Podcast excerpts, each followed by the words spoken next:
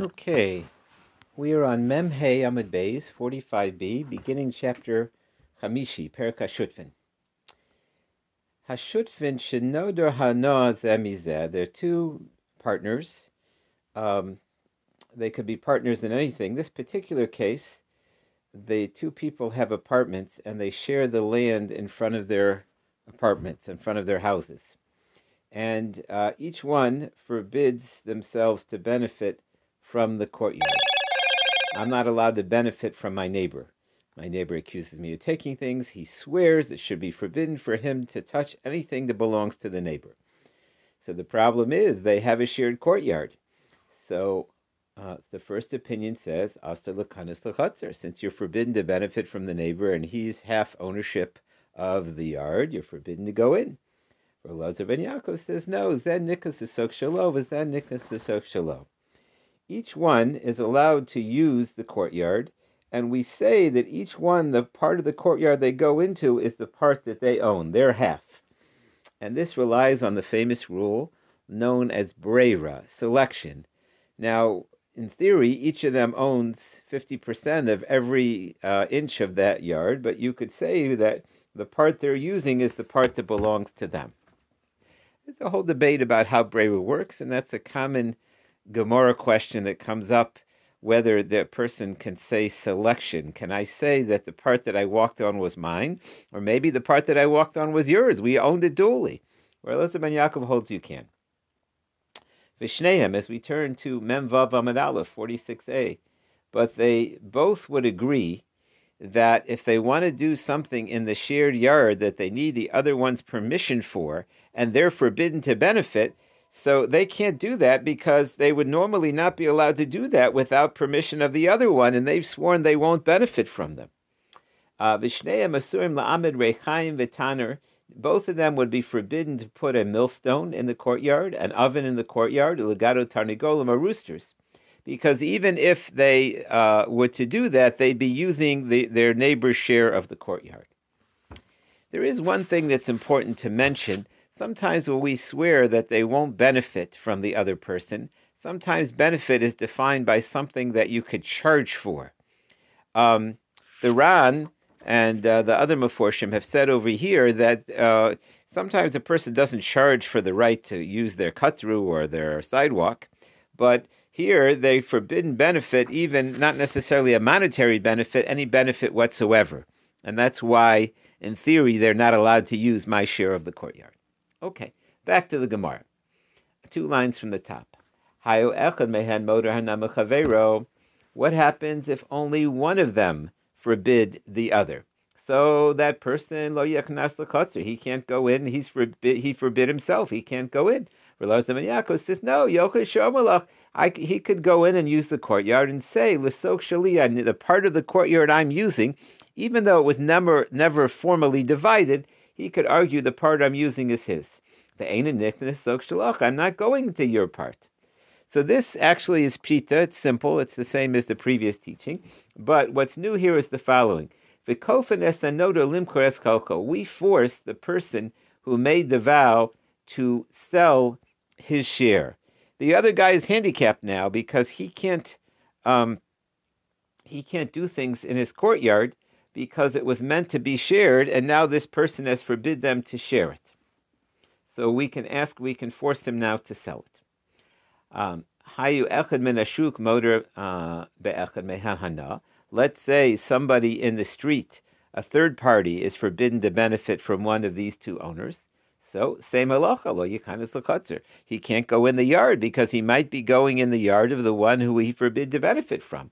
Rav Yaakov says he could, and he could say, Yomerlo Chavera, I'm going into not your part of the yard, I'm going into your neighbor's part. I'm not entering your part.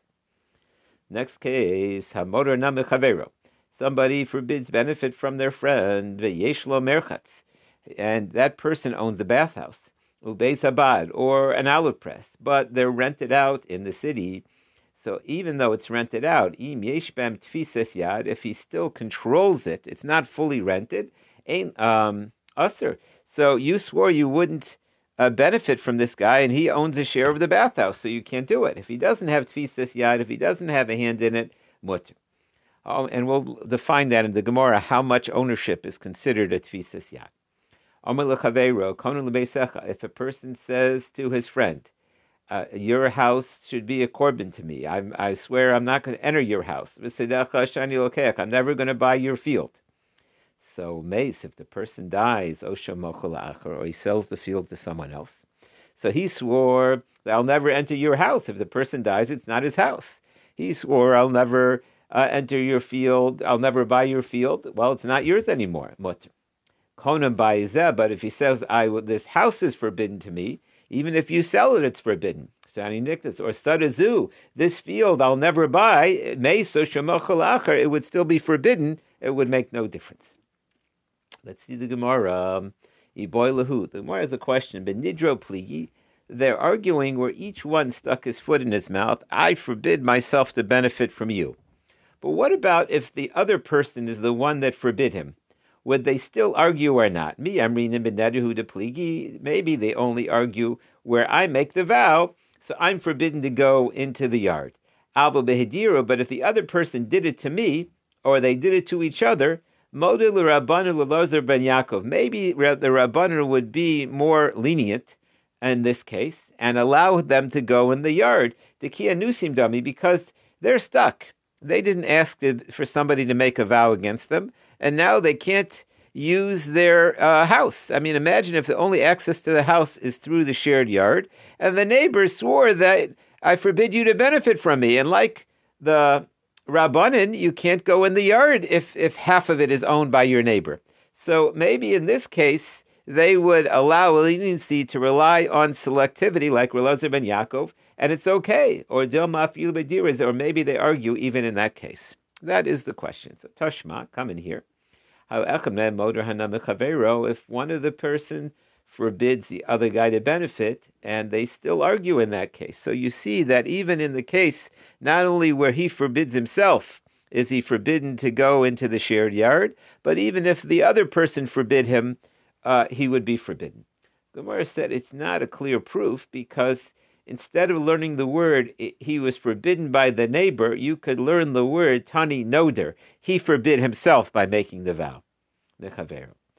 So the Gemara said, now when you make a change in text, you need a kind of proof that there's such a change. So the Gemara said, it's logical because if you look in the next part, the kofines the noder limka we force the one that made the vow to sell his share in the yard. Who, if he's the one who swore and he created the problem, so then we're going to force him to uh, to sell his portion. Right? That's why we force him. But Eli Yamis Adre, but if he was uh, sworn by somebody else, he didn't do anything wrong. So why would we force him? Hamenus onus. He had he was forced uh, to be forbidden. It wasn't his choice. So that's a good proof, or at least that that we see from there that it does imply that's a reasonable proof. Omar Rabba Omeziri, as we turn the page. Rabba said in the name of Ziri, Machlokis, until now, when we've been talking about this courtyard, uh, that again, it's owned by two people, and each one forbids the other to benefit from it, but each one has a share in it. So this argument is where the courtyard is really big enough to divide. But if it's really not big enough to divide, so what you have to say is when they bought it, they understood. When they bought it, were they thinking eventually they'll draw a line somewhere? Or when they bought it, they always understood that the two of them would share it? And if it's too small to really divide, meaning that um, it, it's really a small piece, uh, in order to divide a land, it needs to be a certain minimum size for it to be useful. But if it's a very small piece, uh, then it's not you're not able to divide it. So it was understood from the very beginning that each one uh, was not going to be using a different part of the land, but that they would each own it jointly. So then everybody agrees it's permitted to use it. Amr of Yosef, Hari Bezak Well, what about a shul? In those days, they had private shuls. Today, they're coming back. People have shuls in their basement that they own. Now, a shul, the kamish ein bo chaluka. What if two sides of the shul, one side says, I forbid you to um, uh, to benefit from me, and I own this shul. So you can't cut the shul in half. You can't say, well, my half of the shul you can daven in, and my half not. V'tnan shnei misurim. that neither one can enter the shul if they're forbidden to benefit from each other. Um, and that, that, because the, in, in, other words, two people are fighting, and each of them jointly owns a shul, and each one forbids the other person to benefit from them.